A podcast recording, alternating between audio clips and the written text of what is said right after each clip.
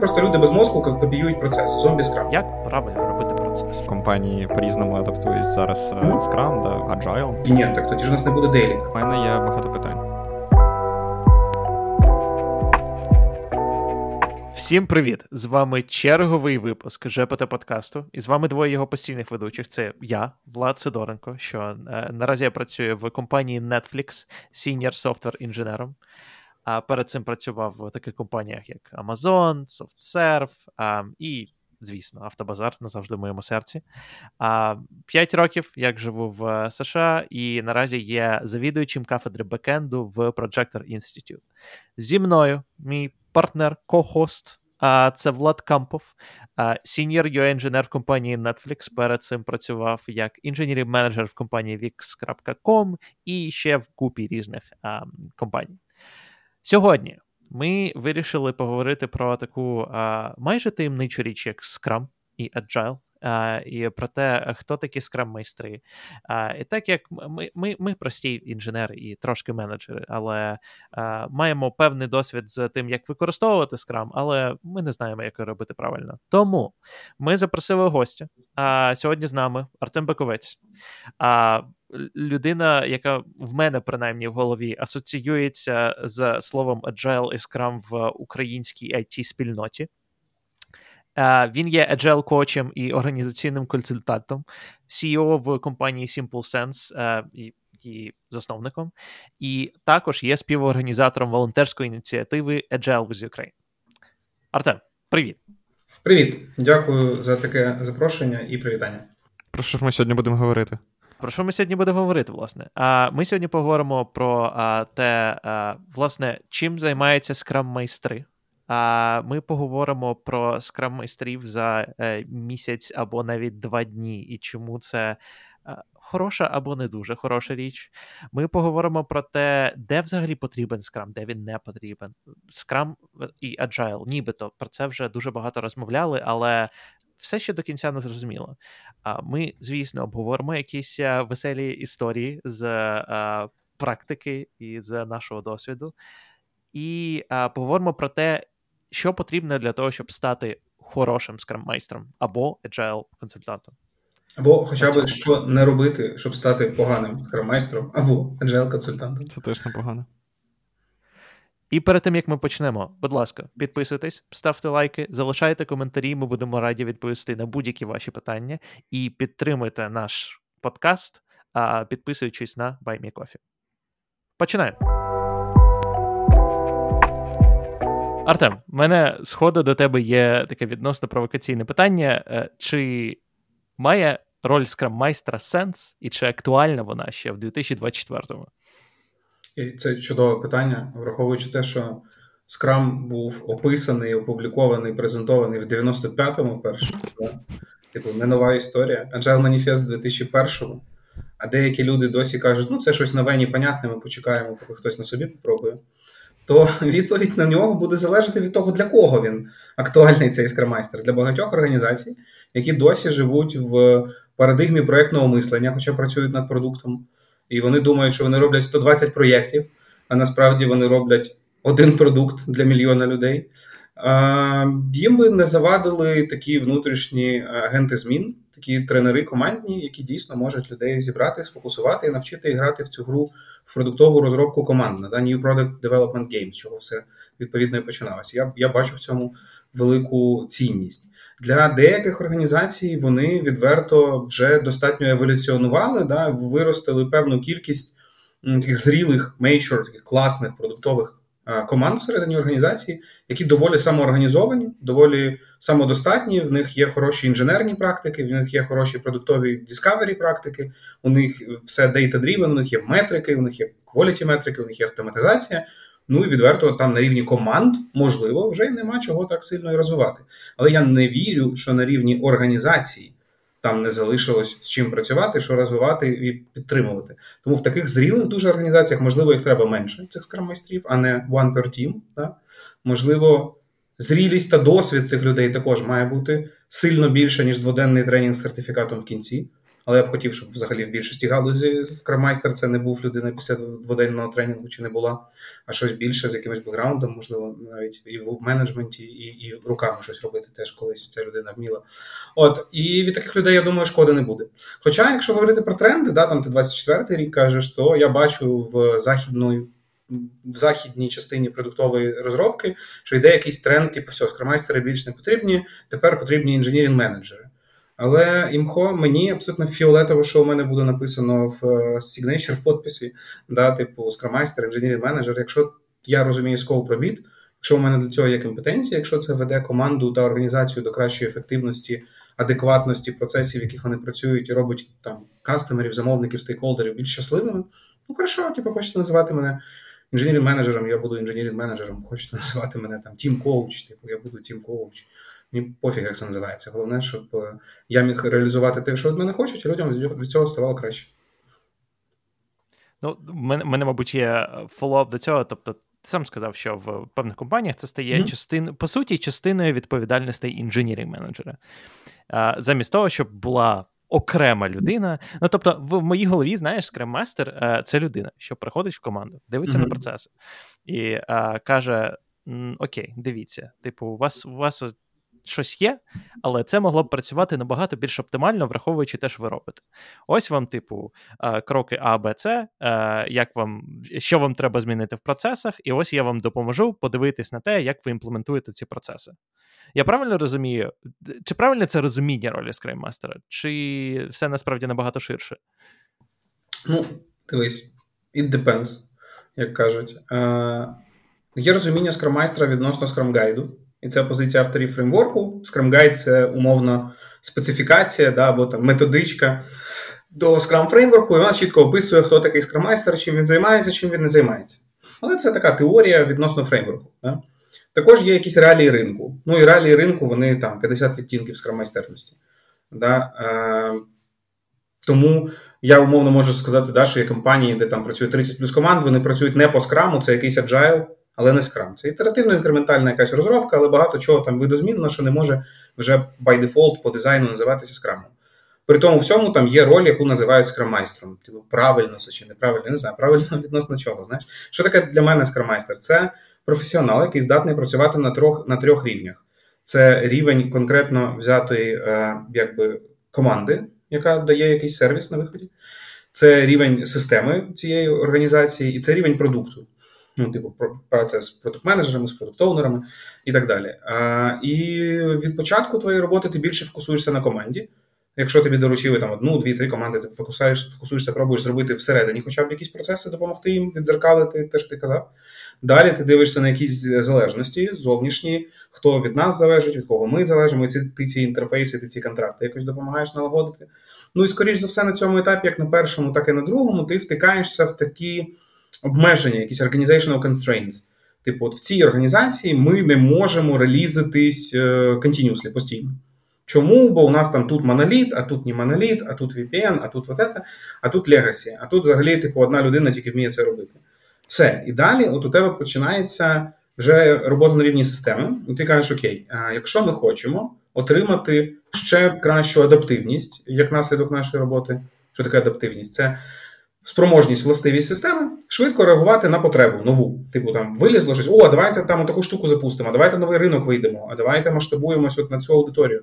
Да? І от наскільки швидко твоя організаційна структура, твої команди здатні взяти це в роботу, не зламавши все, що було до того, і видати якийсь перший інкремент, перший результат, це є твоя адаптивність. Да? Наскільки швидко і наскільки дорого це тобі буде коштувати. Відповідно, якщо ми, як бізнес, вирішили, що ми прагнемо до вищої адаптивності, то задача скрам-майстрів в системі забезпечити це замовлення, ну, написати, умовно, що для цього треба, там, докупити, зробити, навчити і так далі. Ну, і допомогти командам цей шлях пройти. Тобто це постійні такі, знаєте, мені подобається дуже метафора, типу Шерпіс, є така робота в Гімалаях, типу, провідники. Вони шарять всі ці тропи, вони з тобою ходять. Ніби ти сам нагору піднімаєшся, але краще йти з ними, ніж без них. І от для мене agile коучі, там скрам-майстри, ну такого більш сеньорного рівня, це якраз люди, які можуть допомогти вам в цій трансформаційній зміні пройти з найменшими втратами і не повторювати чужих тупих помилок. Хоча все одно всі люблять повторювати чужі помилки, бо вірять, що вони абсолютно унікальні. Мені це нагадує роль QA-стратегіста. Тобто, от у нас був випуск про QA якось, і ми зустрічалися з Женєю Гловацькою, що колись працювала в Wix.com на українському ринку як QA-гілд-менеджер. І вона розповідала про те, що типу зараз роль QA вже далеко не в тому, щоб просто писати тести, якщо це automation QA, а не manual QA, а в тому, щоб бути євангелістами до практик тестування. Тому що, ну, всі ми розуміємо, що інженери теж можуть написати тести на код, що вони пишуть, на фічу, що вони пишуть, на продукт, що вони пишуть. Але не всі розпізнають хороші підходи до того, як писати тести. От у мене, типу, є якби в голові така паралель з скрамом. Те саме, що якби всі можуть робити роботу, але, можливо, не ефективно. І якщо хтось тебе направить і поставить на ці рельси, то буде трошки ефективніше. Дивись, абсолютно справедливо. От насправді зараз я там є частиною трансформаційної команди одного відомого класного банку. І за рахунок того, що у мене є попередній бекграунд там в QA, і з нами є дуже такий сеньорний теж Agile Coach з експертизою саме в інженерних практиках, в архітектурі і в QA-процесах, ну, от саме на рівні всіх, не тільки там тестувальники ручками тестять, а от на рівні побудови built-in quality, да, те, що називається під час розробки. То так склалося, що наш сумарний там круг світогляд, да, він трошки ширший, бо тут багато людей багато років працюють разом саме в цій організації, мало бачили, як у інших це буває. І ми їм допомагаємо розписати там QA-стратегію. Але ми не прийшли з готовою, типу, зі словами, типу, у вас тут все неправильно, ми знаємо, як правильно, типу, робіть. А ми їх збираємо, кажемо, окей, дивіться, є от такі підходи, є такі підходи, є такі. Як ви відповідаєте от на це питання? Типу, кажуть, ми типу, ніяк поки не відповідаємо. Кажемо, окей, чи цікаво вам було б якісь метрики, які б вам дозволяли приймати рішення, умовно, там, що включати в регрес кожен раз, що не включати? Такі, ну, да, це було б цікаво. Кажемо, дивіться, можна так, можна так. Як ви трекаєте внутрішні дефекти циклу? Вони кажуть, хто як хоче. Кажемо, окей. Дивіться, які переваги стандартизації, такі, які недоліки, такі. І от ми їх там умовно ведемо в цю історію. Да? Десь там зараз теж, за рахунок того, що в колеги є кайфовий бекграунд там інженіринговий, він може прийти до техлідів, бекенду, фронта, і з ними пропрацювати там підхід до релізних сайклів, типу як його можна по-різному робити, в залежності від вашої специфіки. Ну, тобто, мені здається, що кайфові скрам-мастера, agile-коучі, вони будуть корисними тоді, коли їх основна компетенція якраз комплементарно доповнює те, чого в організації зараз не вистачає там ширини, глибини, да, якогось там різноманіття світоглядів, щоб можна було розширити цю рамочку. Бо якщо у тебе, наприклад, я не знаю, є типу офігенська компанія, яка дуже там клін-код пише, quality first і так далі, і привести їм колишнього QA, типу скрамастера, ну вони так скажуть, ну да, прикольненько, ну да, і ти ніби не дурак, ну давай щось разом робити. Але ну я не впевнений, що там буде багато added value. Але я можу собі уявити, що в подібній якби, групі людей може просідати щось інше. Наприклад, там якісний фідбек, якісь софт-скіли, можливо, бо вони там були дуже глибоко в інженерку, в хард пішли, десь тут якийсь період часу упустили. Да? І от їм додати людину, яка їх навчить, там, підтягне, як їм якісніше домовлятись, взаємодіяти, там, не провтикувати якісь речі, це для них буде added value. От. Тому формування, я б сказав, команди скрам-майстрів в організації, знаєш, воно може бути... теж базуватись на потребі, по-перше, а по-друге, робити з команди цих скрам-майстрів теж таку кросфункціональну команду. Ну, щоб вони не були всі однакові вистругані, як буратіни такі, 10 однакових, а щоб у них був різний бекграунд. Хтось там більше там, про психологію, про коучинг, хтось там більше про типа, розуміння продуктових якихось підходів, да? Не знаю, там банальні якісь там дизайн-синкінги, лін-UX і так далі, фреймворки хороші, а хтось про інженерку. І от тоді, в залежності від того, яка, типу, який челендж перед якою командою чи групою команд виникає, той з ними більше і працює. Такий внутрішній сервіс, я б сказав. Я насправді тепер розумію, що в мене було доволі вузьке розуміння, мабуть, ролі скрам-майстра в тому плані, що я думав, що це людина, що знає, як робити процес. Сидить на мітингах і розказує, так, тепер ви говоріть. Там ж креється таска, там менюшка.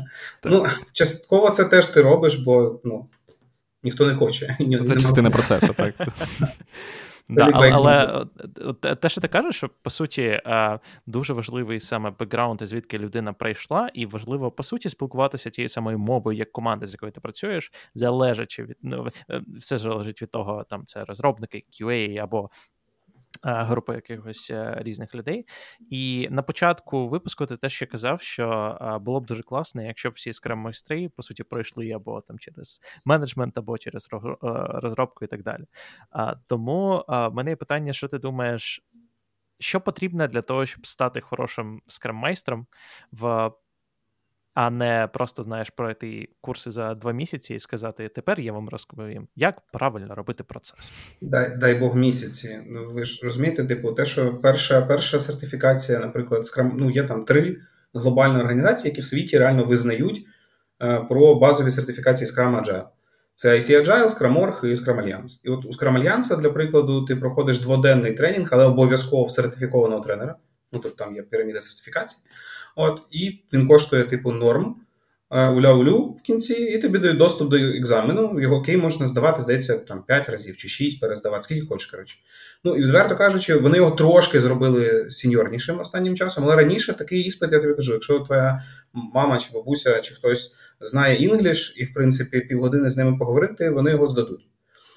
І в мене є там знайомий Ангель Діас Марото, він з Іспанії, він тренер сертифікований з Scrum Alliance, то він жартував, що типу ми видаємо вам бумажки, на них буде написано Certified Scrum Master. І ми це називаємо CSM. Каже, але я відверто називаю це Certified Scrum Monster. Бо у тебе немає реального з цим досвіду, і ти прешся до людей і кажеш, вони такі, о, мастер, типу, розкажи нам, ти такий, отак, типу. Але це just a theoretical stuff. Да? Типа у Scrum Org там трохи інший підхід. Ти можеш не проходити ніякі курси, можеш проходити, але ти аплаєшся на іспит, платиш, здається, 200 плюс-мінус $50 за те, щоб його здати. І там важкий іспит, там 80 питань за 60 хвилин, success rate 85%, питання з multiple choice. Ну, такий нормальний іспит, але знов-таки ніхто не валідує, хто його здає. Ну, типу, умовно, якщо за тебе сяде якийсь друг, його здасть, вони довіряють, що ти таким займатися не будеш, бо це все виявить потім на роботі. Але люди бувають різні. Я бачив, в Турції прям були окремі лендоси. Типу, здаємо за вас іспит. Типу, все буде чотенько. От таке. Тобто ні камери, ніяких перевірок. Єдине, що таймер тікає і є сканер, щоб Ctrl-C, Ctrl-V ти не натискав надто часто, бо тобі вилізе ерор. І тебе заблокують в базі, більше не можна буде здавати. От. А третє, IC Agile, там взагалі ніякого іспиту нема, просто плати бабло, проходь 2 дні, і ти сертифікований спеціаліст. І це великий біль, бо хайп на цю тему пішов, і люди такі, типу, о, а я от це кодити не хочу, не вмію, а Agile, воно так ніби про людей, логічно звучить, я від того ентерпрайзу всякого втомився, буду я скрам-мастером, типу, і побігли туди, що шалені. І у нас, на щастя, ну, це і щастя, і нещастя, у нас ж, типу, айтішка, вона ж дуже пафосна і прагматична. Типа, що це в IT-айтішники, ти тут, типа, як гендальфи такі стоять, там, ти не вийдеш, оце все, коротше. А на Заході, типу, там, Британія, Америка, там же всі дуже такі інклюзивні і так далі, коротше. І вони весь цей, значить, потік ньюбіс без експірієнсу набрали, і, ну, типу, обезцінка професії відбулася сама собою. Безцінка відбулась, всі таки подивились, ну, там, на 100 людей, у яких написано в тайтлі скрам-майстер, реально, ну, типу, можна назвати скрам-майстером 2-3 професійним, да? І як їх відрізняти? Фіг його приймеш, як їх відрізняти. Це великий, великий челендж. Я думаю, через це пішла ця деградація. І почали казати, коротше, ну, вас нафіг з вашими там скрам-майстер сертифікатами, це все, типу, булшіт, нам потрібні якісь нормальні професіонали. І я, в принципі, я ж кажу, мені байдуже, як це називати, головне, щоб там був професіоналізм. Я колись придумав таку метафору, типу, смішну, про цей. Уявіть, що ви б свою дитину хотіли підготувати до якогось там чемпіонату міста з карате. І ви б шукали собі карате-мастера. Чи хотіли б ви, щоб карате-мастер в вашому клубі карате була людина, яка здала якийсь іспит онлайн, невідомо чи сама, чи пройшла 2-денне навчання в крутого карате-мастера, але в жодному махачі ніколи не приймала участі. І ця людина буде... Тренери в спортлайфі, я маю сказати. Знаєш, десь ну, або тренери в IT там теж такі є, у них навчають джуніор QA, які закінчили попередню групу. І, ну, типу, я не можу, у мене не така алергія просто, мені, ну, типу, совість якась, типу, етика має бути. Може, ти ж потім з цією людиною десь в одному офісі перетнешся і працювати будеш. Ну, як таке можна робити? Тому я не врубаю. Щоб бути нормальним скрам-майстером, в моєму розумінні, якщо простою мовою, треба десь поїсти гамна в полях. Ну, треба реально пройти шлях. В моєму ідеальному світі, да, або від якогось там інженера, через, може, там навіть джуніор-проджект-координатора якогось, але побачити весь цикл виробництва, типу, від ідеї, до реліза, до саппорта, щоб розуміти взагалі, про що люди говорять, а не яка елочка-людоєдка. Вони приходять такі, да, реліз, ретроспектива, обсудимо, поговорю з техлідом. І ти таке, ти взагалі розумієш, про що ми тут говоримо? Да, і у вас там моноліт, да. Угу. Це складно, мені казали таке. І все, і типу у людей ступор. Тому моє особисте ставлення, що скрамайстер – це типу middle plus роль, це не роль для входу. Mm-hmm. І от тут ми дуже, де конфлікт є. Є багато аутсорсу, було багато аутсорсу у відсотковому в ринку. І аутсорс, дуже йому важко продавати клієнтам скрамайстер позишн. Тому не хочуть платити аутсорс. Це не ясно, що воно робиться. За що я плачу? Той пише код, ладно, цей пише спеку, цей її тестує. Як я поміряю вашого скрамастера? Непонятно. Uh-huh. Деякі замовники більш такі теж зрілі в процесах. У них є свій скрамастер, може на своїй стороні. Це одна історія. А іншим, як кажуть, давайте ми вам, PM же вам нужен, таймшити писати, оце все. Там репорти відправляти, вантувани призначати. Ви ж хочете? Такі, да, це дуже. От заодно буде скрамастером і бонусом, в подарок. От, і виходить, що у тебе є якийсь секретар по факту, або секретарка, такий junior project координатор, якого заодно назвали скрамастером. І потім, коли питають, а він точно шарить? Ти кажеш, ми його на курси відправимо, він сертифікацію отримає. Бень. От, і через це, коли потім ти шукаєш собі вакансію. Мені важко, якщо б я захотів знайти собі роботу. Уявіть собі, в українському ринку знайти позицію, UX-лід-архітектора, наприклад. Є питаннячка. Є ряд питаннячок. Доволі унікально, так. Я маю сказати відверто, це якби не в обіду ніяким скрам-майстрам на цьому нашому дзвінку, чи взагалі хто буде дивитися або слухати цей подкаст. Але з мого досвіду, це було на початку кар'єри, тільки у нас були скрам-майстри в команді, і це виглядало дійсно так, що людина просто не організовує процес, а якби вона увійшла в цей процес і просто каже тобі, проапдейт тасочку в джирі, будь ласочка, там напиши туди-сюди, скажи щось. І в кінці кінців ти не розумієш, в чому value, окрім як фасилітація. Друзі, в нас є можливість записувати цей випуск тільки завдяки тому, що захисники і захисниці боронять нашу державу від російської зарази прямо зараз. Тому до опису цього відео або подкасту на будь-якій подкаст-платформі ми прикріпили збір банку на деталі для саморобних FPV-дронів для 3-ї окремої штурмової бригади. Або, якщо у вас є або фонд, або люди, яких ви знаєте, які наразі збирають гроші і потребують допомоги, будь ласка, скиньте гроші їм. Разом переможемо. Слава Україні! Я хотів би повернути цю дискусію іншою стороною зараз. От ми говоримо про те, що це роль middle plus, як ти кажеш, що, скрам-майстром сходу стати якось нелогічно, можна, але не ясно на що. Нас багато слухають інженерів також, або людей, які там тільки починають в інженерії, або вже сеньори і так далі. І чи можемо ми пояснити інженерам, який сенс для них отримувати Scrum або Agile сертифікацію? Навіщо мені глибоко розбиратись в цьому процесі? Давай почнемо з веселої, сторони. Я бачив інженерів, які лізли в цю історію, щоб їм не прислали от такого скрамайстра, як ти описав.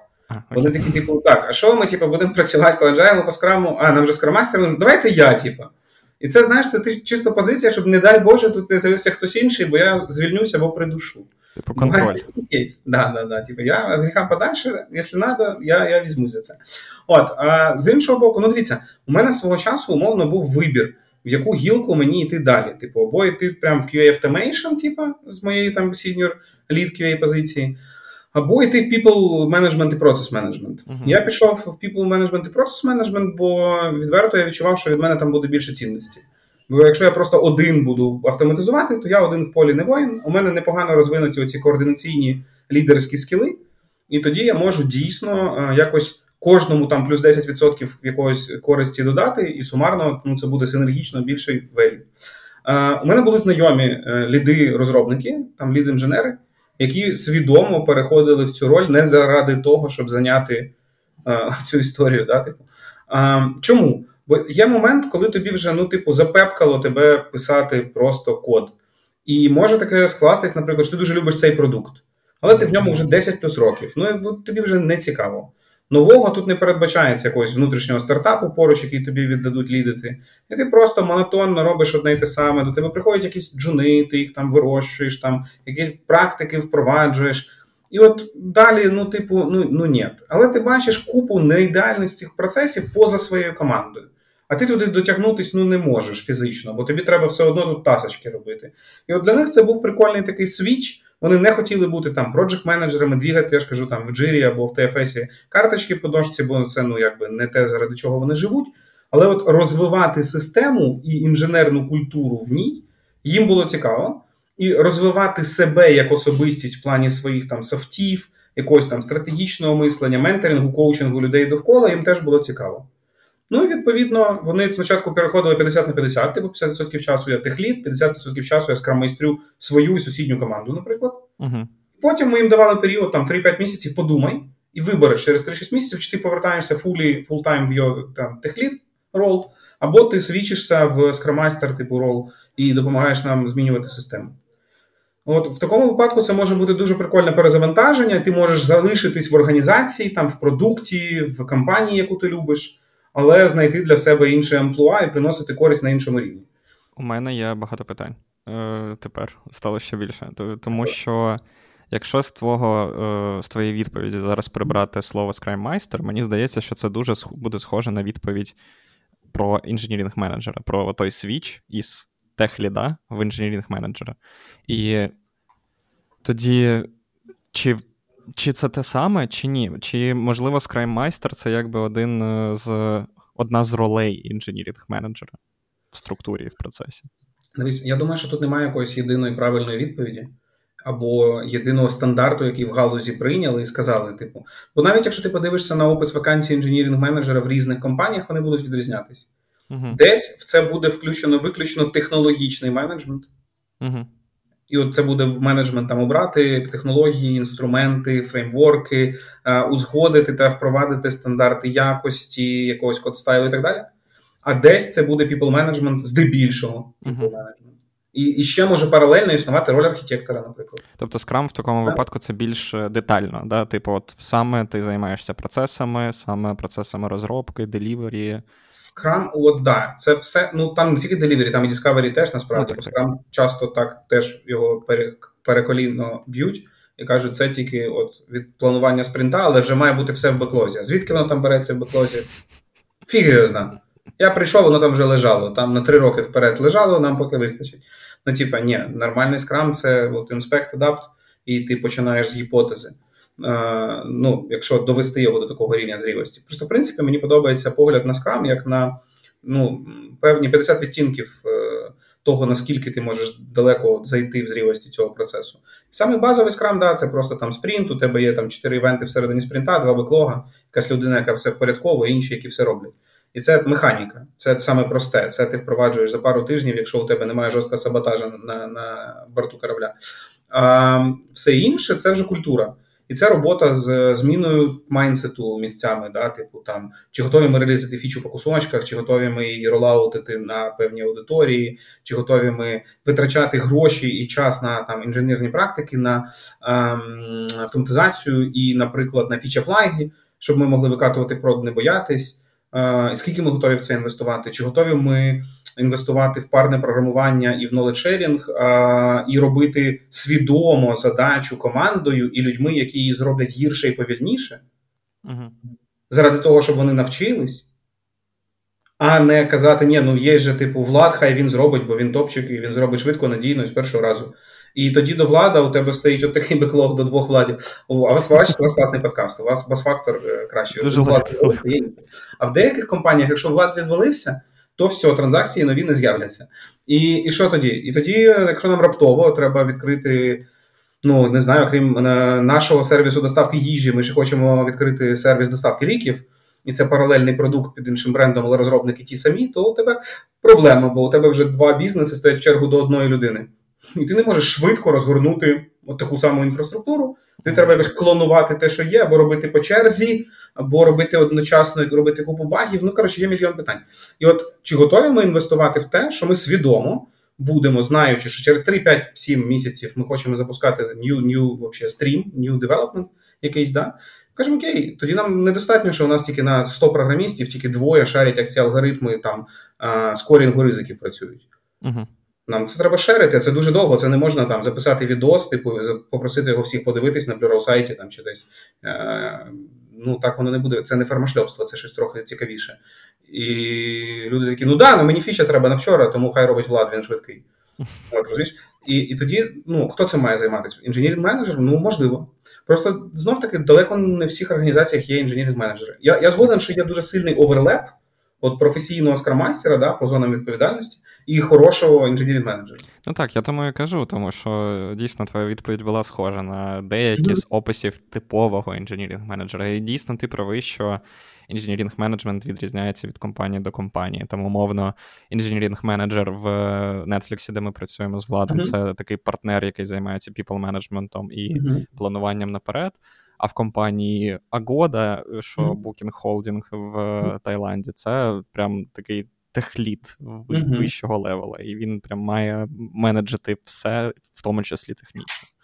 У мене був прикольний кейс минулого року. Я працював з одною ірландською компанією, бо в Україні якось не дуже було в травні місяці з роботою для agile-консультантів. І там якраз були 2 команди, і там був інженеринг-менеджер, але з трохи різним бекграундом. І один, він прям красиво будував процеси довкола людей. І от я кажу, чувак, ти прям ідеальний скрам-мастер. Я прям бачу, що це, ну, типу, твоя історія. Бо ти там даєш людям простір висказатись, ти умовно запитуєш і в кінці коригуєш, доповнюєш, ти там вмієш задавати відкриті питання, щоб вони трохи подумали, а не просто прийти і сказати, так, батя в зданні, чесно скажу. А другий був от чітко такий, типу, мега-крутий техлід, але він був, ну, типу, з серії «Практиш, квадратиш, гуд». І він такий, так ми будемо робити, так ми не будемо робити, у нас планування, зараз я розкажу, хто яку задачу робить. І я такий, воу, Джим, hold on. Він такий, what?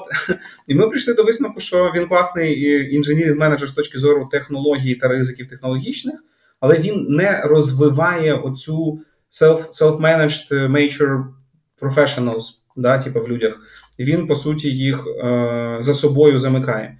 І він же, звісно, класично це і буває, на це жалівся. Що вони якось безініціативні, я від них чекаю, а вони не роблять. І я йому кажу, окей, do they have enough space to try? Він такий, да, я завжди відкритий до цього. Я кажу, окей, а послухай, з яких питань ти почав зустріч. Я просто ходив за ним, умовно записував, що і як він каже, йому показував потім. Він такий, як би ти це зробив натомість? Я кажу, ну, типу, можна ж так зайти. Він такий, да, ну вони ж прийдуть до того самої відповіді. Я кажу, так, але ж вони прийдуть самі. Він такий, окей, і що? Каже, наступного разу, коли тебе не буде поруч, а хтось інший в них запитає, вони зможуть до цього прийти, вони не скажуть, давай почекаємо Джима. Він такий, ну, можливо, типу, да? І от в тій команді ми пішли іншим шляхом, ми сказали, окей, у вас є інженеринг-менеджер, він відповідає за тек, а за people and processes ми знайшли там дуже класного QA в тій команді, і вона взяла це на себе, і, типу, вона скрам-мастерів. Тобто, дивіться, скрам-майстер – це роль. Окей, давайте на цьому зайдемо, що це роль в agile фреймворках, в різних. І основна зона відповідальності цієї ролі – це підвищення effectiveness роботи команди. Ну, типу, що ми не якоюсь хернею займаємося, а робимо якісь адекватні речі, щоб створювати більше value. І друге – це навчання і розвиток зрілості, самоорганізації в команді та використання емпіризму. Емпіризм – це inspect, adapt, inspect, adapt. І щоб було transparency, щоб було прозоро і зрозуміло, що відбувається, всі розуміли однаково. По суті, все. Ти це робиш через фасилітацію. Типу, окей, ми послухали одного Влада, давай, може, у тебе ще є питання. Ти це робиш через коучинг, типу, окей, яку проблему ми вирішуємо, а що ви вже пробували, а до чого ви прийшли, а як не повторити ті самі помилки, а що ми маємо почати робити вже завтра, да? Ти їх потроху підкоучуєш, вони приходять. Потім профолоапити це все трохи, тобто трохи менеджменту там є, типу, гайс, ми ж ніби про це домовлялись, пам'ятаєте, а хто тоді, а чого це не сталося, а хто б міг це зробити. Ну, там є різні стилі лідерства, знов-таки більш директивний, типу, значить так, в середу ми це перевіримо, я прийду, хочу бачити в такому вигляді, або більш такий делегативний, я типу кажу, окей, ну слухайте, я ж не нянька в дитячому садочку, ви всі дорослі дяді, тьоті, типу, і це up to you. Якщо ви вважаєте це неважливо, можете це не робити. Типу, але давайте просто чесно тоді викреслимо це зі списку, щоб це було прозоро для всіх, що ви це робити не збираєтесь. І ні, Тьом, що ти починаєш? Ми збираємося, кажу, окей, так, а коли? Кажу, вас не задовбе, якщо я на дейліках понагадую? Або, може, хтось інший хоче. Такий, ні, давай ти понагадуєш, тебе ми хоч не пошлемо, бо, ну, типу, ти чувак нормальний. Кажу, окей, давай. Кажу, але нагадувати буду тільки 3 рази. Після 3 разів я це просто викреслю, бо це треба тільки мені. Такий діл, все, у тебе є контракт, ти з цим працюєш. Да? От що, типу, робить хороший скрам-майстер. І якщо у тебе є в команді, те, що я казав на початку, на самому, да? Є зріла команда з класними людьми, і хтось з них може це виконувати, і це не буде цю людину відволікати від основної ролі в команді, там, UX, або це там quality management, або це front, back, full stack, не знаю. І ця людина, вона це вміє, хоче, то не треба з нею конкурувати, казати, типу, ні, скрам-майстер, тут я, типу, іди звідси, іди код пиши, типу, там, ну, типу, в смислі. Хай робить, це ж зашибісь. Я взагалі вважаю, що класний скрам-майстер має з часом стати на рівні команди непотрібним. Оце круто. Я, мабуть, на цій ноті хотів поговорити про одноріч. Ти кажеш, що приходиш в команду, типу, бачиш, які там люди є, і як для цієї команди або для цієї компанії, організації можна, по суті, покращити ефективність. І взагалі, мені здається, дуже цікавий аспект професії скрам-майстра і Agile Coach – це коли ти приходиш на щось існуюче, mm-hmm. і намагаєшся зрозуміти, а як можна привести це до якоїсь мети, щоб нібито всім було краще. Але чи були в тебе випадки, коли ти приходиш, коли, наприклад, менеджмент або керівництво загалом каже, окей, щось не так, ми от наймаємо Agile Coach або скрам-майстра. Ти приходиш в організацію, а вони такі, ти нам нафіг не потрібен. Типу, от, да. Давай, я бачу ще на горі. Це прям, от, це моє життя. Це те, чим я займаюсь, розумієте? Це прям жиза. Це найбільше западло, яке тобі може зробити топ-менеджмент. Це людям, які працюють в компанії, роблять продукт, заробляють компанії гроші, прийти і сказати, типу, ви оболтуси, ви не шарите, зараз я вам мудрого філіна приведу, і от оця людина точно шарить і всіх вас навчить. У тебе ж, як у будь-якої там сеньорної людини, якщо ти сам не просив про це, буде одразу челендж, ну, зараз я вам подоведу, хто тут насправді дебіл, типу. І далі це, ну, просто знущання. Тому у мене, чому я більшу частину часу з 2017 року знаходжусь як зовнішній консультант. Я дуже рідко йду інхаус працювати. Не тому, що я, типу, там, руки не хочу марати, а саме, щоб ми не конкурували з місцевими лідерами. От я до них чесно приходжу і кажу, дивіться, я в футболках завжди, в мене чисті руки, тут нема зброї. Да? Я прийшов з миром. Я поважаю те, що ви створили. Ви створили офігенську штуку. От зараз, наприклад, я їм так кажу, блін, гайс, ви без ніяких, типу, там, agile коучів створили банк на 7, а нещодавно вже 8 мільйонів клієнтів. Це офігеть. Кажу, ми цей банк на тренінгах, я з вами не працював жодного дня раніше, але коли я десь веду тренінги, я наводжу приклади адаптивних крутих організацій, де ти дивишся на продукт, і ти їм користуєшся, бачиш, що тебе поважають, а не тобі кажуть, піди заповни ще 2 бумажки, приїдь фізично їх підпиши мені, саме тоді, коли в мене прийомні години в оперцентрі, бо інакше я тобі, типу, карточку не продовжу твою. Цікаво, що це за банк такий. Да, так, якийсь такий котячий такий банк. От.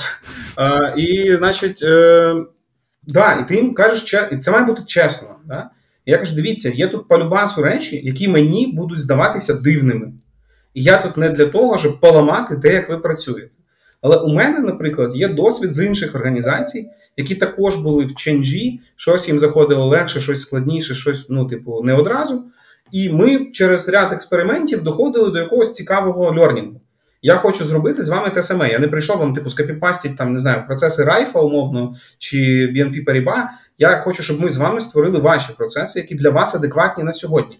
І, типу, нормальний процес – це коли ти робиш діагностику, і ти йдеш з людьми, говориш, кажеш, що тобі болить, що тебе задовбало, що тебе бісить, де ти готовий мінятись. І також важливо розуміти так звані,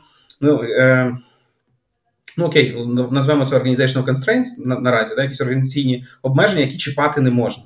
Метафорично це схоже на, я завжди так розказую, знаєте, там в Київській Русі в ті часи, типу, десь стояли дерев'яні боги, на Дніпро дивились, там Ярило, всі інші. І от всякі дебіли, які приходили захоплювати ці землі, вони такі, типу, треба внідряти свою релігію.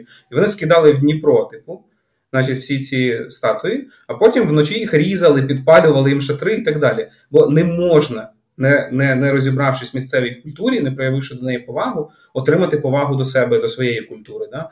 Ну, треба шукати якийсь меч. І от дійсно найбільше западло це, коли типу обесцінюються результати людей, які там багато років робили круту штуку, і кажуть, час прийде якийсь розумний, розумніший за вас, і все вам розкаже. Я себе ніколи так не позиціоную. Я кажу, у мене є там експертиза в організаційному дизайні. Я вмію будувати адаптивні організаційні структури. Я трохи шарю в ситуативному лідерстві, в стилях лідерства. Я можу з цим допомогти, в делегуванні, в тому, як ітеративно-інкрементально перевіряти гіпотези. От у мене є ряд експірієнсу, там в quality management я щось шарю, там в agile testing я щось шарю. От про це зі мною можна поговорити. Давайте так, ви мені розкажете, як ви працюєте, я вам розкажу модельки та фреймворки, які я знаю. Ви мені скажете, що з цього вас тригерить, що вам цікаво. Ми виберемо якісь метрики, умовно, які ми хочемо міряти. От з ірландцями так працював, дуже класно. От, і причому в мене було 3 команди різні, з якими я працював, і кожна команда вибрала різні метрики. Одні хотіли скоротити time-to-market. Вони кажуть, нам треба реально швидше випускати фічу. Я кажу, окей, а яка швидкість зараз? До речі, це найтиповіша відповідь, коли ти кажеш, треба швидше, вони кажуть, да. Кажуть, наприклад, time-to-market, вони кажуть, да. Ти кажеш, який у вас зараз time-to-market? Хер хто вам відповість. 80% всі такі кажуть, ну ми не міряли. Ти кажеш, а з чого ви взяли, що можна швидше? Кажеш, ну ми не знаємо, але за відчуттями... Ми ж тобі платимо, зроби краще. Ну що це таке? Ну за відчуттями ми точно знаємо, що швидше можна. Типу, або знаєш, фаундери ще люблять казати, типу, ну я пам'ятаю, от на початку все було швидше. І чесно, іноді так і хочеться сказати, ну 10 років тому і хер краще, мабуть, стояв.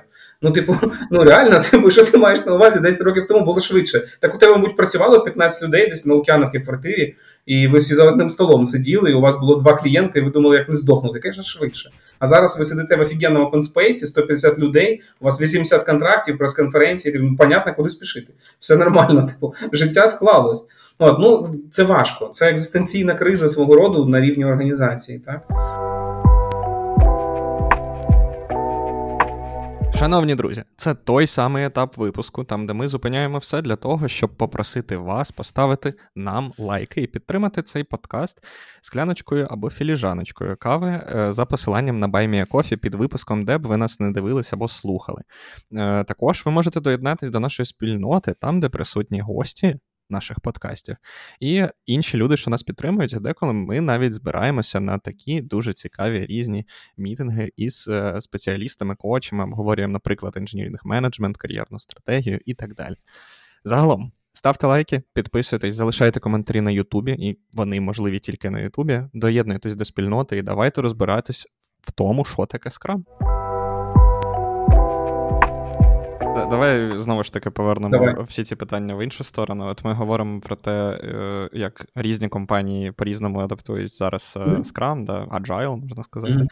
І, звичайно, що ніде ви не побачите такого ідеального Scrum, всюди він буде адаптований. Всюди буде він адаптований під цілі компанії, всюди він буде адаптований під реалії і контекст. Це є ідеальний Scrum.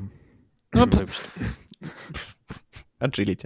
Anyway, можливо, ти правий. Можливо, ні, обговоримо після. Так от, давай повернемо це в іншу сторону. Чи можемо ми описати коротко, коли компаніям абсолютно точно не треба Scrum, не треба ось ті всі круті базворди, про які ми сьогодні говоримо? Ну окей, давай так. Де їм взагалі не треба не Agile, не Scrum? Якщо ви робите однотипні, прості, повторювальні операційні задачі, вам, типу, нафіг не треба Scrum. Наприклад, ну, типу, не знаю, відділ бухгалтерії в компанії, компанія робить Agile трансформацію, каже, бухгалтерія теж має стати Agile. Там має бути трансформація в ChatGPT, скоріш за все. Ми всі її чекаємо. От. Бухгалтера, не ображайтесь, це був сарказм. Боже, він підготував бумажку для тих, хто нас не дивиться, слухає. Він підготував бумажку сарказм. У мене є такі бумажки. У мене є заготовлені, є ще така бугага. Це коли ти зам'ючений на мітингу, і щоб не перебивати розмову, ти хочеш. А ще я, коли людина каже херню на мітингу якусь небезпечну, то я піднімаю це. Карма все нам поверне. І люди знають, що я натякаю, що ми домовлялись так не робити, а ти зараз робиш, і запам'ятай, воно тобі повернеться. Тобі було недостатньо цих ефектів, що MacBook тобі дає, да? Там, де ти ставиш ось це, і воно Мало. Там... Оцей, да, типа. Ви бачили, з цим прикол був там, де чувак якомусь на похоронах прощається з якоюсь типу пані, І він такий щось там сумно-сумно каже, і так тримає пальці, і починають ці кульки летіти, і він такий «О!» А він типу стрімив кудись. Да, це така... Тобто, треба бути обережним з цими ефектами. Мені дуже багато питань. Нащо стрімити похорона? Ладно, окей, не будемо про це. Ну, ці символи дійсно значать різні речі в різних країнах і культурах, тому так, давайте повертатись до теми. Про тризуб там ще було оце. Так, ладно, хорошо. Якщо повернутись, бо нас же є люди, які не дивляться, а слухають, вибачте нас, у нас тут було невеличке відголуження для глядачів. Є якісь переваги, бачите, Ютубу також. Де не треба? Повторювальні однотипні операції. Ну, давайте, типу, не знаю, якась веб-студія, яка штампує сайти візитівки, типу. Окей? Ну, я сумніваюся, що там треба кожен день дейліки, якісь ретроспективи, кожні 2 тижні. Ну, є питання. Що там треба скрам-мастер? Може, це якась веб-фірма, яка працює на держустанови і робить сайти для сільських міських сільських рад, типу. Це теж шаблончики, ти на шаблончики підалиш, типу, там, 100-1000 схожих порталів. Да? Ну, типу, повторювальна однотипна праця, яка не буде affected, на неї не будуть впливати якісь часті зміни зовні. Да? Типу, тобі не треба швидко адаптуватись до нових реквайрментів, у тебе фіксит скоуп, у тебе фіксит бюджет, і візьми і зроби. Все, там класичний проектний менеджмент, command control зверху вниз, тімлід, який нарізає задачі, аналітик, який розписує ТЗ, пушка, ракета, бомба, полетіли. Все буде чудово. Де ще? Там, де умовно, ну це може бути, давайте так візьмемо, якась продакт-маркетинг тім. І от цю продакт-маркетинг команду, у неї є там свій дизайнер, можливо, вони мають робити якісь комунікації, якісь лендосики, якісь кампанії запускати, там growth-експерименти. А до них приходять там з 10 різних саб-продуктів продукт-оунери, продакт-менеджери замовляти щось. Так? Тобто, по суті, у тебе немає одного продукт-оунера, який міг би пріоритизувати тобі роботу. У тебе є певні буфери під кожний напрямок. Там треба і цих опрацьовувати, і цих, і цих. І у них періодично можуть бути свої якісь типу термінові задачі. Типу, не знаю, там завтра якийсь дія-саміт, треба до нього терміново підготуватись. Нас тільки сьогодні покликали. І ти маєш оце, да? Ну, я би сказав, що там потрібен agile якогось характеру, але не скрам. Скрам не взлетить, бо ці фіксовані ітерації, вони будуть ламатись, і відсутність єдиного PO також буде заважати. І ти, скоріш за все, за вуха притягнеш цього продукт-оунера, ну і це буде якийсь гібрид. От, мені канбано-подібні процеси там здалися набагато цікавішими. Де ще у тебе може бути проблема зі скрамом? Це коли у тебе надто хаотичний environment. Ну, типу, у нас іде ще процес пошуку product-market-фіта, у нас немає нормального скоупу, у нас немає нормальної product-дефініції, і ми просто ганяємо перевірку гіпотез дуже швидко. Тобто, умовно, тобі теж 2-тижнева ітерація, ну, типа, є питаннячка. Тобі краще теж якийсь потік, якийсь типу лін-стартап, і ти просто ганяєш по черзі ці гіпотези, там пару місяців в цьому живеш, і потім, коли у тебе обмалювався якийсь там MVP-скоуп, то ти можеш його вже покласти на якусь там Customer Journey мапу, User Story мапу, все це запихнути в якийсь лінійний беклог, призначити когось відповідальною за баджет і за повернення інвестицій, і сказати, ти продукт-оунер. Все, набирай собі команду і роби. Бо на старті навіть не ясно, кого нанімати. Тобі треба там вебщики чи мобільщики, скільки їх треба, куди, типу, які технології, нічого не ясно. Ти ж не знаєш, що ти будеш робити, який скрам нафіг. Ну, скрам починається там, де у тебе є продакт-дефініція, там, де у тебе є якийсь перший продакт-гол, до якого треба добігти, і на це можна винайти продакт-оунера, який має достатньо авторитету та влади в організації, щоб ордерити беклог. От для скраму це мінімальні вимоги.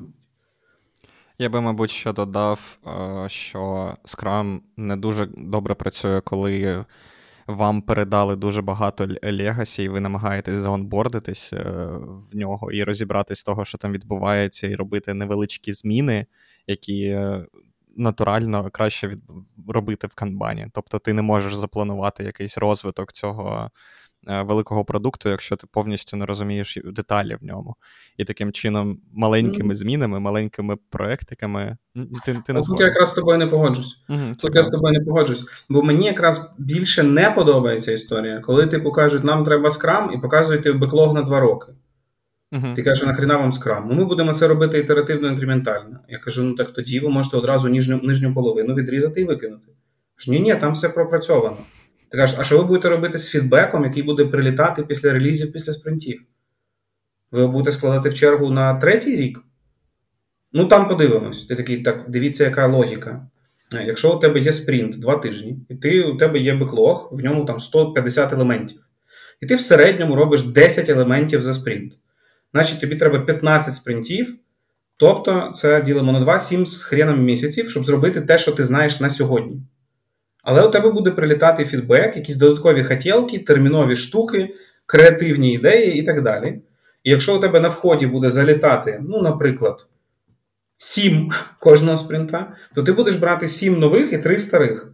І от те, що лежить знизу, це називається фіча дорблю. Знаєте, я типу сир дорблю, буває ковбаса дорблю, сільотка дорблю. Це будуть фічі дорблю.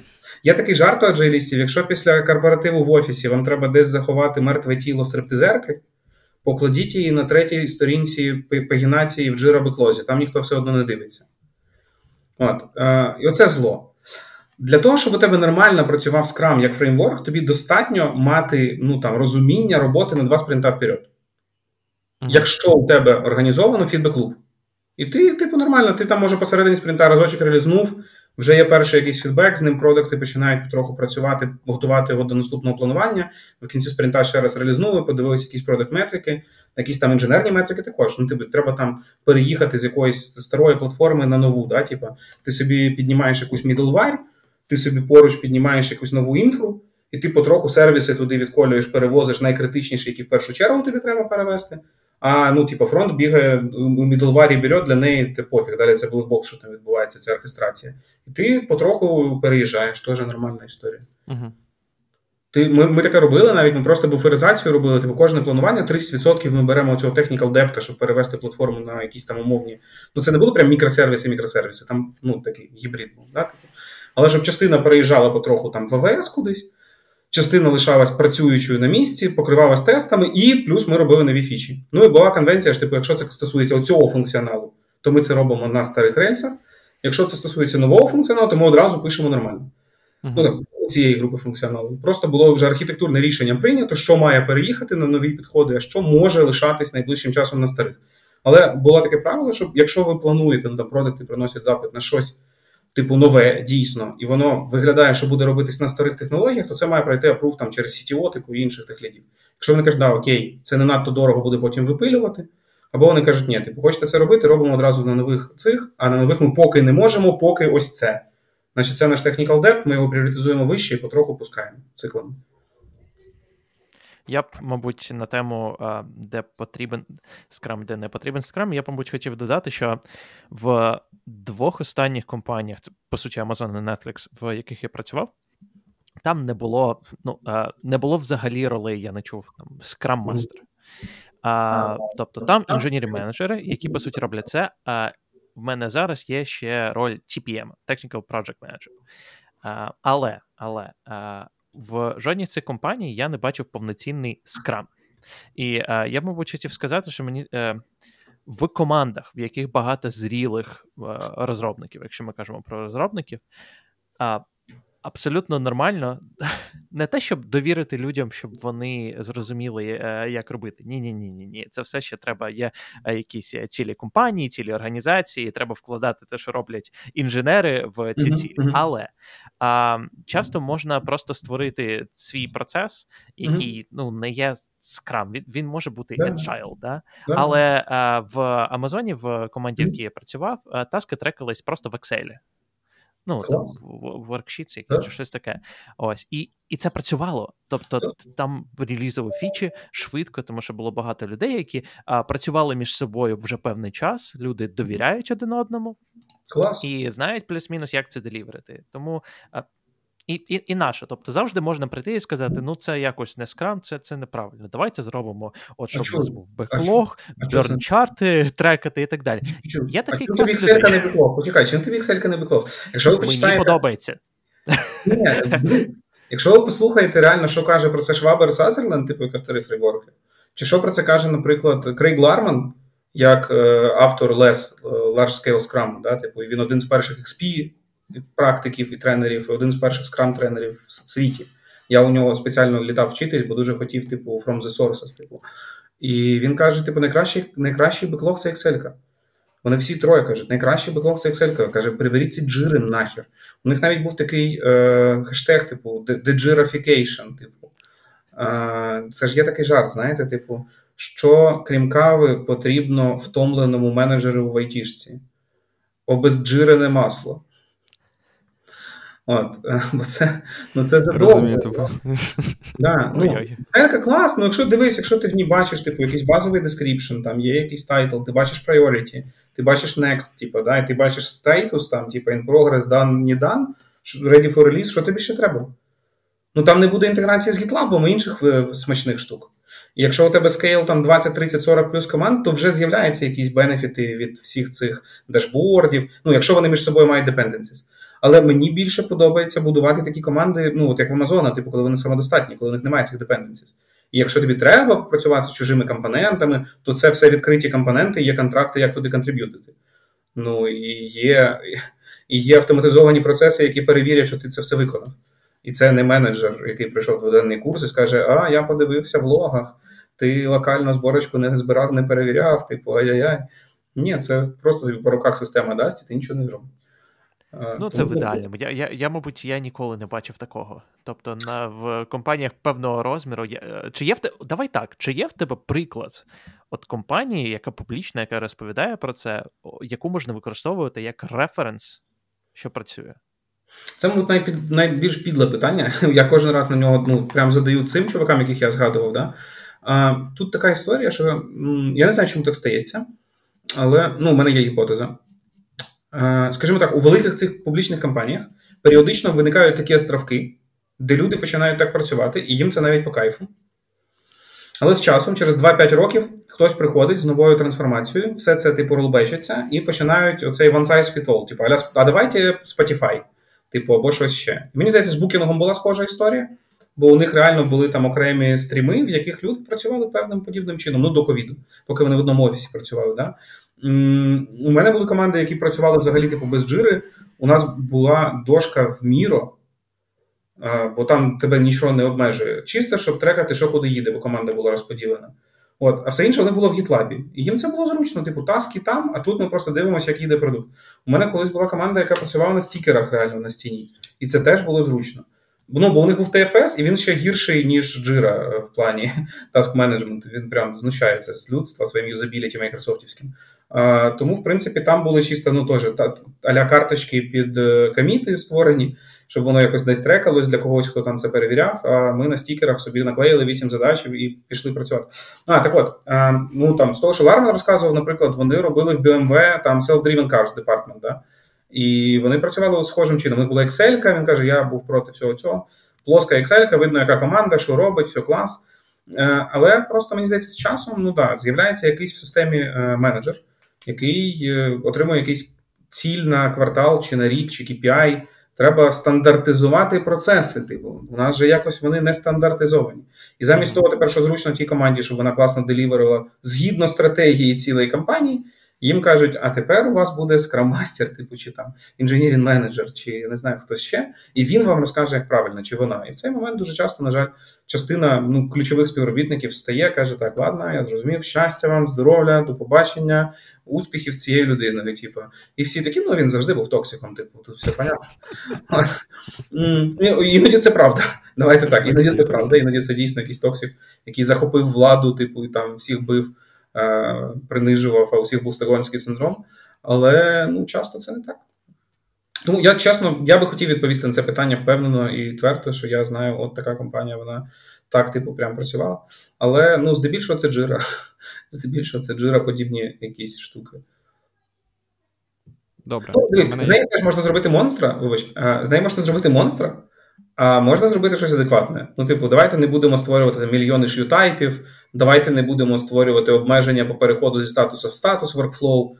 Зробимо all-to-all і будемо довіряти людям, що якщо вони бачать цінність в тому, щоб трекати там ready for acceptance, то вони туди посунуть. Або якщо вони хочуть, щоб код рев'ю відбувся, вони додадуть собі колонку там, waiting for code review і окремо code review in progress. І вони розуміють, для чого це.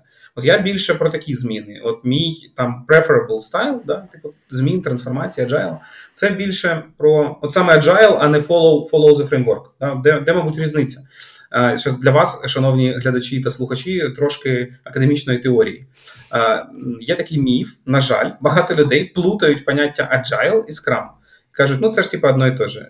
Я кожен раз говорю обидва слова. Так, про це правда. В чому принципова різниця? Що таке Scrum? Scrum – це чітко, це фреймворк, створення розробки продуктів в комплексному інвайрменті. Що таке фреймворк? Це набір івентів, набір артефактів і набір ролей, щоб ця штука завелася як MVP, ну таке MVP процесу з коробочки.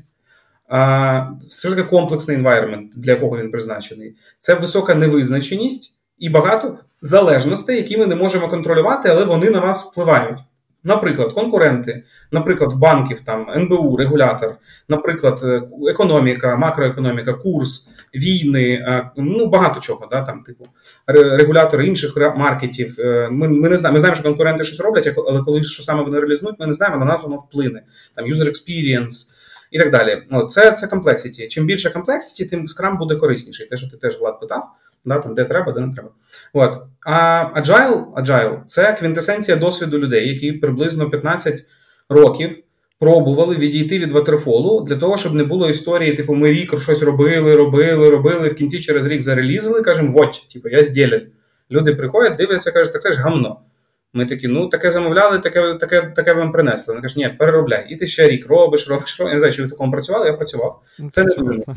Це не дуже мотивує, скажімо, коректно. Це не дуже мотивує.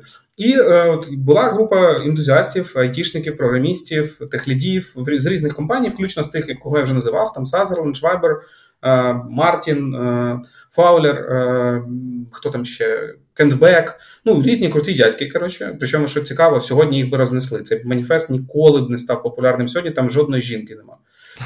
Більш того, скажу, там здебільшого white males. Це просто, ну, уявляєте, сьогодні Agile б не існувало. От якби сьогодні... Ну, я думаю, що просто він би існував, просто його б написали не тільки white males, давай так. Його б... Учасники були б... не однієї статі, одного гендеру. Maybe yes, maybe no. Але є дуже круті, до речі, жінки того покоління аджайлістки. Ви не думайте, я тут не включив типу ще одного white male сексіста. Типу є Мері Попендік, наприклад, яка писала там про лін архітектуру. Є Ліза Аткінс, охрененна просто тьотя, я, малюся на її книжки. Є Ліса Кріспін, яка про agile тестінг. Так що, типу, все нормально, карму почистили, все, поїхали далі. Agile. Але люди, що їм треба, вони виріжуть. А це дочека слава. Просто да. Всі фємки вже виключили на цьому місці. Скажімо так, Твіттер і Тікток порішають, тому... Да, коли я кажу фємки, я маю на увазі рад фємки. От вони вже пішли писати негативні коменти. Коротше, буде, ну, типу, розголос про цей випуск нормасний, пацани. Якщо ви не вирішите... Дякую тобі. Я тут хайпу нароблю і піду далі. От, да. Ми поважаємо людей незалежно від кольору їх шкіри, гендеру і всього іншого, але за їх професіоналізм, а не просто за те, що треба для балансу когось наняти. І це моє особисте.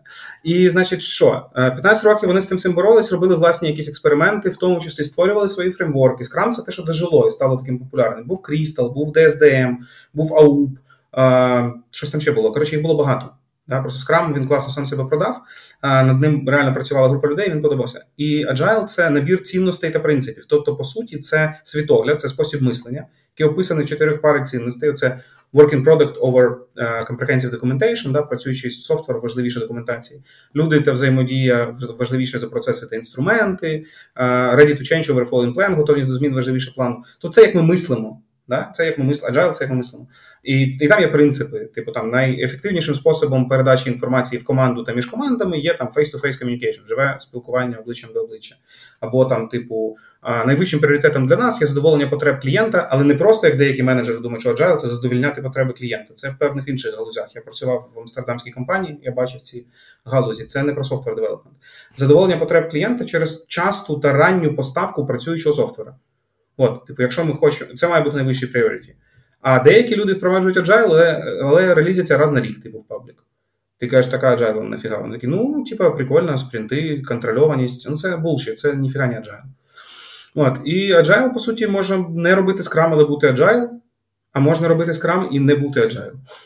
Ну, ти можеш фоловити процес, ходити на всі мітинги, там зранку ходити на дейлік, розказати, я сьогодні зробив задачу 55, 43, буду працювати над задачею 48, чекаю з тестування задачу 49, наступний Влад скаже, я вчора було в мене багато роботи, співбесіди, тому я зробив тільки 53 наполовину, сьогодні буду її закінчувати. І всі таки розійшлися. Де тут Agile? Ні хрена тут немає Agile. Це називається зомбі-скрам, можете загуглити, є такі поняття, є навіть книжка, написана 2 професіонал-скрам-тренерами з Нідерландів. Крістіан та Барі Оверім. Крістіан Верхаєн та Барі Оверім. От, кайфова штука. От, це просто люди без мозку копіюють процес. Зомбі-скрам. От. А можна бути дуже agile без скраму. Наприклад, ви не використовуєте спринти, і у вас нема скрам-мастера. Ну, ви реально сповідуєте ці принципи цінності, вони вам близькі, зрозумілі, ви так працюєте. От мені здається, історія з Amazon, да, про яку ти казав, Влада, чи там з Netflix, то там цей agile на рівні ДНК, він присутній, просто там скраму нема. Бо немає потреби там фіксованій саме такій ітерації, саме такій описаній ролі скрам-майстера і так далі. І от я себе скоріше вважаю agile коучем, чим скрам-майстером. Бо я не хочу ці зайві рамки. І от дивіться, в Agile є кайфова штука. Чому я кажу, наприклад, що там скопіювати модель якоїсь компанії, яка зробила медіаплеєр в банк, це не є agile трансформація.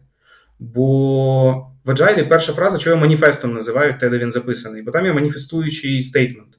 We uncovering a better ways to deliver software to our clients by doing this and helping others to do it. Ми відкриваємо кращі способи створення софта, да, роблячи це та допомагаючи іншим це робити. Ми не копіюємо чужі способи поставки софта. Ми не навчаємо способам поставки софта, які ми колись робили, тому ми ходимо розумні і всіх навчаємо. We uncovering a better ways. Better. Better than what? Better than current. Чий current? Наш current, ваш, я до вас прийшов. Я не хочу вам впровадити, я ж кажу, там, типу, процеси якогось, типу, Збірбанка, не дай Бог, чи там чогось ще там. Знаєш, поки ти це розповідаєш, я скинув своєму менеджеру книжку «Зомбі Scrum Survival Guide». Ти її купив? Вона платна. Чи ти його... Посилання для того, щоб якби поширити. Якщо ти хочеш конверсію в екшен, купи йому і відправ, бо він же ж, ну... Конверсію в екшен. Це екшен, а якщо ти фокусуєшся на ауткам, краще навіть почитай йому. Нормально, ти потім можеш реімберснити, тому що це, по суті, для саморозвитку, і це вкладання в покращення компанії. Тому...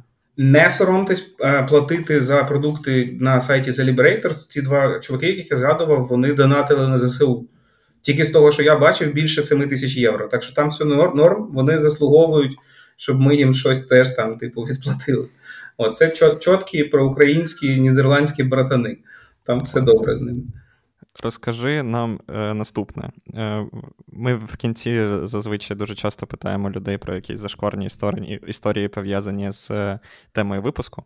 Mm-hmm. Зашкварні історії, пов'язані з скрам-майстерством. Мені уявити можливо, але важко. Легко. От. Тому я тебе і питаю. Розкажи, чи є щось таке, що от прям от із рамки... Зараз ти поняв. Як вибрати, я думаю, просто з цього variety of things. Саме там, де я накосячив, вже ж треба, да? Не обов'язково. Ні. Все, що тобі комфортно. Найцікавіше, да, можна опустити назви компаній, якщо хочеш, але ну, що ти бачиш в своїй кар'єрі? Це можна окремий випуск робити, я прям серйозно кажу. Бо ну, мені це легше, коли воно до контексту приліпає.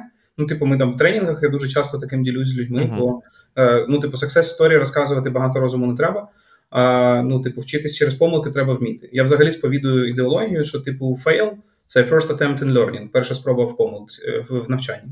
Да? Uh-huh. Типу, якщо ти вже третій раз той самий fail робиш, то ти вже, мабуть, трохи олень. Але, ну, типу, по ходу ти маєш помилятись, ну, бо це інноваційний бізнес. Ти маєш пробувати, ти маєш експериментувати, ти маєш помилятись. Інакше ти або, ну, недостатньо сміливий, або що ти не так, або ти просто не бачиш, що ти помиляєшся. От, приклади. Ну, смішного такого. Мене якось попросили в одній компанії зробити аудит процесів, щоб порадити, яке саме навчання їм потрібно, бо там були контрадікшенарі думки топ-менеджменту. Одні казали, ми вже agile, інші казали, щось не те. От. Вони про йогу, вони гнуться. Вони дуже такі...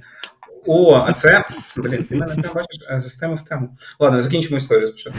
Їм треба був, типу, зовнішній погляд, якийсь огляд, щоб їх розсудити. Хто з них насправді правий, хто не дуже. А я кажу, окей, мені треба буквально один спринт походити на командні івенти. І от пару людей, мені треба там одного якогось, ну, людину, яка давно в команді, з QA, одного, хто давно з розробників, і одного, хто нещодавно, і когось з менеджменту, типу. Просто мені треба 45-хвилинні інтерв'юшки, я з людьми проводжу. Це дуже схоже на UX Research, тільки з позиції там Agile. От, кажуть, окей, я приходжу на їх дейлік, і дейлік, ну ти ж стендапом в народі називають, виглядає наступним чином. Прям я це назвав, цей паттерн, або антипаттерн, я це назвав гаряча картошка. Бо це виглядало так, типу, привіт, давайте швиденько. Такий, окей, давай, ти почнеш. Каже, хорошо, я 42-43 закінчив, буду робити 55-ту, слідуюча Діма. Діма каже, я 72-у, 24-у, типу, тестую, 55-у, коли вона віддасть, буду тестувати, слідуюча Оля. І він таки проходить це коло, і останній каже, сьогодні хвилина 30, вже непогано. І я такий, типу, what? Скрімастер нумеролог, да, типу, він чисто... Я думаю, хіро знає, може, типу, там попав на такий день, може, там, типу, середина спринта, чи що, може, вони все в темі? Причому, ну, пацани, ніхто не відкриває ніяку ні джиру, ні борду, нічого. Вони просто стоять в порожній кімнаті, у них включена камера, значить, хтось там онлайн приєднався, я теж, здається, в той раз був онлайн. Думаю, приїду в офіс, подивлюсь зсередини. Може, вони потім виходять, щось нормальне відбувається. Приїхав до них, коротше... Це звучить як секта, знаєш, типу всі стоять колом і просто кажуть якісь цифри. 85, 4, 5, 5, 3. Коротше, я приїхав наступного дня, вони роблять те саме, і такий в кінці чувак каже, сьогодні 2 хвилини, ну норм, типа. Ну все, пішли. Я такий, стоп. Він каже, що стоп? Кажу, сорі, я говорю, тут нова людина, я чисто, ну, може не все розуміти, що відбувається. Кажу, що це було? Кажу, ну як, ну дейлік, типа. Я кажу, Кажу, ти ж типа скрам-експерт, ти що, не знаєш, що це було? Я кажу, ну от саме тому в мене виникло питання. Кажу, а дивись, вчора ти казав хвилина 30, сьогодні там 2.09, типу, чи правильно я розумію, що для вас це типу як KPI успішного дейліка, що він має швидко закінчуватись? Кажу, абсолютно. Раніше вони були довгі, коротше, люди ото стояли, звезділи, ми вирішили, що найкраще, щоб вони були швидко. Кажу, окей, так, якось з цим, ну, типу, happy, not happy. Вони кажуть, ну, типу, час непогано. 2 хвилини, ну, типу, норм. Я такий, окей, а в мене є ідея. Я кажу, яка? Кажу, хочете ще швидше? Він такий, типу, ну, давай. Я кажу, ви ж витрачаєте час, щоб дійти до цього мітінг-рума, потім, щоб повернутися на свої місця, і тут 2 хвилини. Якщо ви його скасуєте, кажу, буде 0. Це абсолют, це, типу, ваш North Star, правильно? Це ж ваша метрика. Він такий, ні, так тоді ж у нас не буде дейліка. Я кажу, а він вам нахрена? Я зрозумів, що він вам треба, щоб він швидше закінчився, і ви все правильно робите, але є ще один next change, і все, і перемога. Кажу, ні, ну, типу, так не можна. Я кажу, чого не можна? Нам, коли вчили, нас сказали, що це обов'язковий мітинг в скрамі. Я такий, ну, типу, да, і, so that. Кажу, а вас вчили, типу, на хіба воно треба? Я кажу, ну, як, ну, він дебілий чи що, щоб ми засинхронізувались. Я кажу, о, стоп, кажу, тобто ви зараз засинхронізовані. Вони такі, да. Я кажу, супер. Кажу, тебе ніби Оля звуть. Вона така, да. Кажу, Оля, а чим займається Діма? Оля така, типу, хіро знає. Я кажу, так. Як це? 42? Я кажу, Діма, чим займається Оля? Він каже, 55-та таска. Типу. Кажу, а вона про що? Він каже, я не знаю, піду потім в джирі почитаю. Я кажу, ага. Кажу, what is the value? Кажу, на хіба ви це робите? Що ви що, типу? Ну, нам так сказали. Я кажу, ага, типу, окей. От, ну і... Типу, кажу, давайте, якщо вам буде цікаво, можемо трохи повчитись. От, була інша команда колись, я прийшов, вони кажуть, у нас все нормально, у нас все працює, у нас є дейліки, у нас є рефаймент, у нас є пленінг, ретроспектива, все. Я кажу, да, добре. Кажу, я тоді просто подивлюсь, може, ну, нічого не буду. Кажу, але якщо вам щось цікаво, можете мене питати. Коротше, що я помітив? Я поліз потім в статистику спринтів і бачу, що ніколи не закінчують те, що роблять. Я кажу, а коли у вас, я зібрав, там було 4 команди, я зібрав 4 скрам-майстрів місцевих. Я кажу, а можете сказати, коли ви востаннє робили те, що планувалося? І типу така тиша мертва. Я кажу, чого, типу, ну в смислі? І тип такий каже, а в чому проблема? Ну ми завжди так робимо, ми беремо більше і знаємо, що все не зробимо. Я кажу, так, а в чому суть планування? Ну, набрати роботу. Я кажу, набрати роботу, яку ми точно не зробимо, да, типу? Блін, це інший анекдот, знаєте, типу.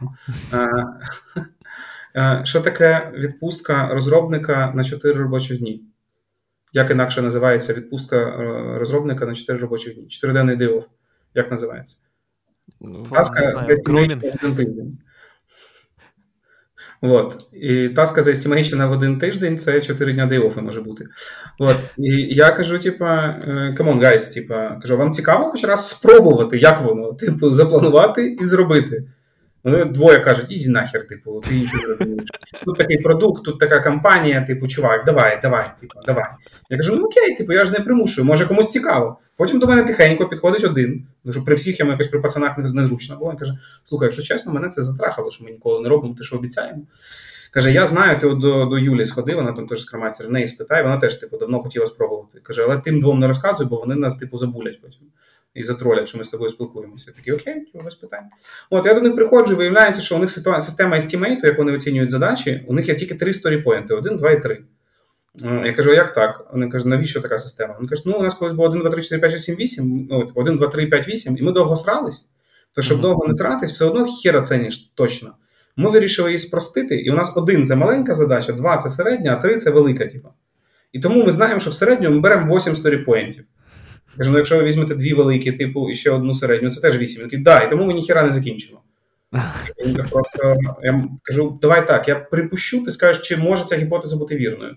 Що у вас, якщо взяти дані задачі, старі, статистичні, які були оцінені в троєчку, і порівняти їх між собою, там вони ніфіга не порівнюються. Бо є умовно, якщо б у нас шкала була 100, то там є 90, 70, 50 і 49. Він такий, ну, да, скоріш за все. Я кажу, спробуємо, да. Ми з ними змінили шкалу оцінки, ми разом її пропрацювали, вони її створили. Я їм нічого не створював, вони почали її користуватись. І ці дві команди наступні, типу, 4 спринта. Одна команда 3 спринта зробила сексес, одна 2 спринта зробила сексес. Потім прийшли ті двоє інших, кажуть, що ви там таке зробили? Тіп? Ну, не до мене, але до них прийшли. Це теж, до речі, якщо ви типу скромастер, у вас є схожі проблеми, іноді напряму з вами працювати не будуть. Бо це, типу, ну, ви різних релігій. Типу, умовно, ви плюс заряджені, а вони мінус заряджені. Ви не можете, ви відштовхуєтесь. Вам треба, щоб було інакше. Тут є якісь люди плюс-мінус, вони ближчі до вас, вони готові, але вони сумніваються. А є такі ближчі до протестантів. Вони такі, фу, типу, там які аджалісти, ну я послухаю одним вухом. І от вам треба знайти коннекшн через оцих, по суті, посередині людей, працювати з тими, хто хоче змін, і не витрачати свою енергію на тих, хто не хоче. Бо інакше вони зжеруть всі ваші сили, обесцінять все, що ви робите, засаботують нафіг, що воно не дасть результату, і скажуть, ну от, я ж говорив, ніхера, от не буде, все. Я доказав. Можна закінчувати вашу трансформацію. От. А якщо ви підете звідти, будуть маленькі сексеси, які цікаві іншим, також стати там трошки ефективнішими, менше працювати і більше робити результат, отримувати якесь дякую там, типу, на спринт-рев'ю, то є шанс їх заразити цією чумою, але не напряму, і вони ніколи не визнають, що ви їм в цьому допомогли. Вони потім скажуть, що вони паралельно самі це придумали. І отут, знов-таки, мені простіше, бо я не ганяюсь за тим, типу, що саме мені повісять цю медальку. Я ганяюсь за тим, щоб вони відчували себе успішнішими та ефективнішими. Якщо це станеться, я собі сам за це вип'ю там 50 якогось 12-річного нормального сингл-молта, і мені цього вистачить. Мені, ну, коротше, мені самоцель. Самоцель, бачите, дельту до того, як ти прийшов, після того, як ти пішов. Ну і щоб в спину менше плювали. Що ж, дякую тобі за ці історії. На цьому дозвольте мені заворачувати наш випуск і вести його до кінця. Дякую тобі, по-перше, Артем, що до нас прийшов. І маю сказати, що цей випуск, він такий більш, мабуть, має жанр монологу, але це непогано, тому що ти поділився своїм досвідом і неймовірно цікавим досвідом, і через це ми виділили час на те, щоб детально пояснити, що таке Agile, що таке Scrum, і, можливо, навіть трошки Kanban, але ну, ми про нього не говорили, якщо чесно. Тому... Дякую тобі. Сьогодні ми якби поговорили про що таке оце все. Сподіваюся, що вам, наші шановні глядачі і слухачі, сподобалось. Якщо так, або якщо ні, або якщо є питання до нас або Артема, то пишіть нам коментарі на Ютубі. На жаль, на подкаст-платформах не можна писати коментарі, то заходьте на Ютуб все ж таки і залишайте там коментарі. Ставте лайки, підписуйтесь усюди, де можна, на Артема та і на нас, можливо. Підтримуйте наш подкаст на BuyMeCoffee і доєднуйтесь до нашої спільноти. Тому ще раз дякую вам. Побачимося в наступних випусках ЖеПеТе Подкасту. Пока.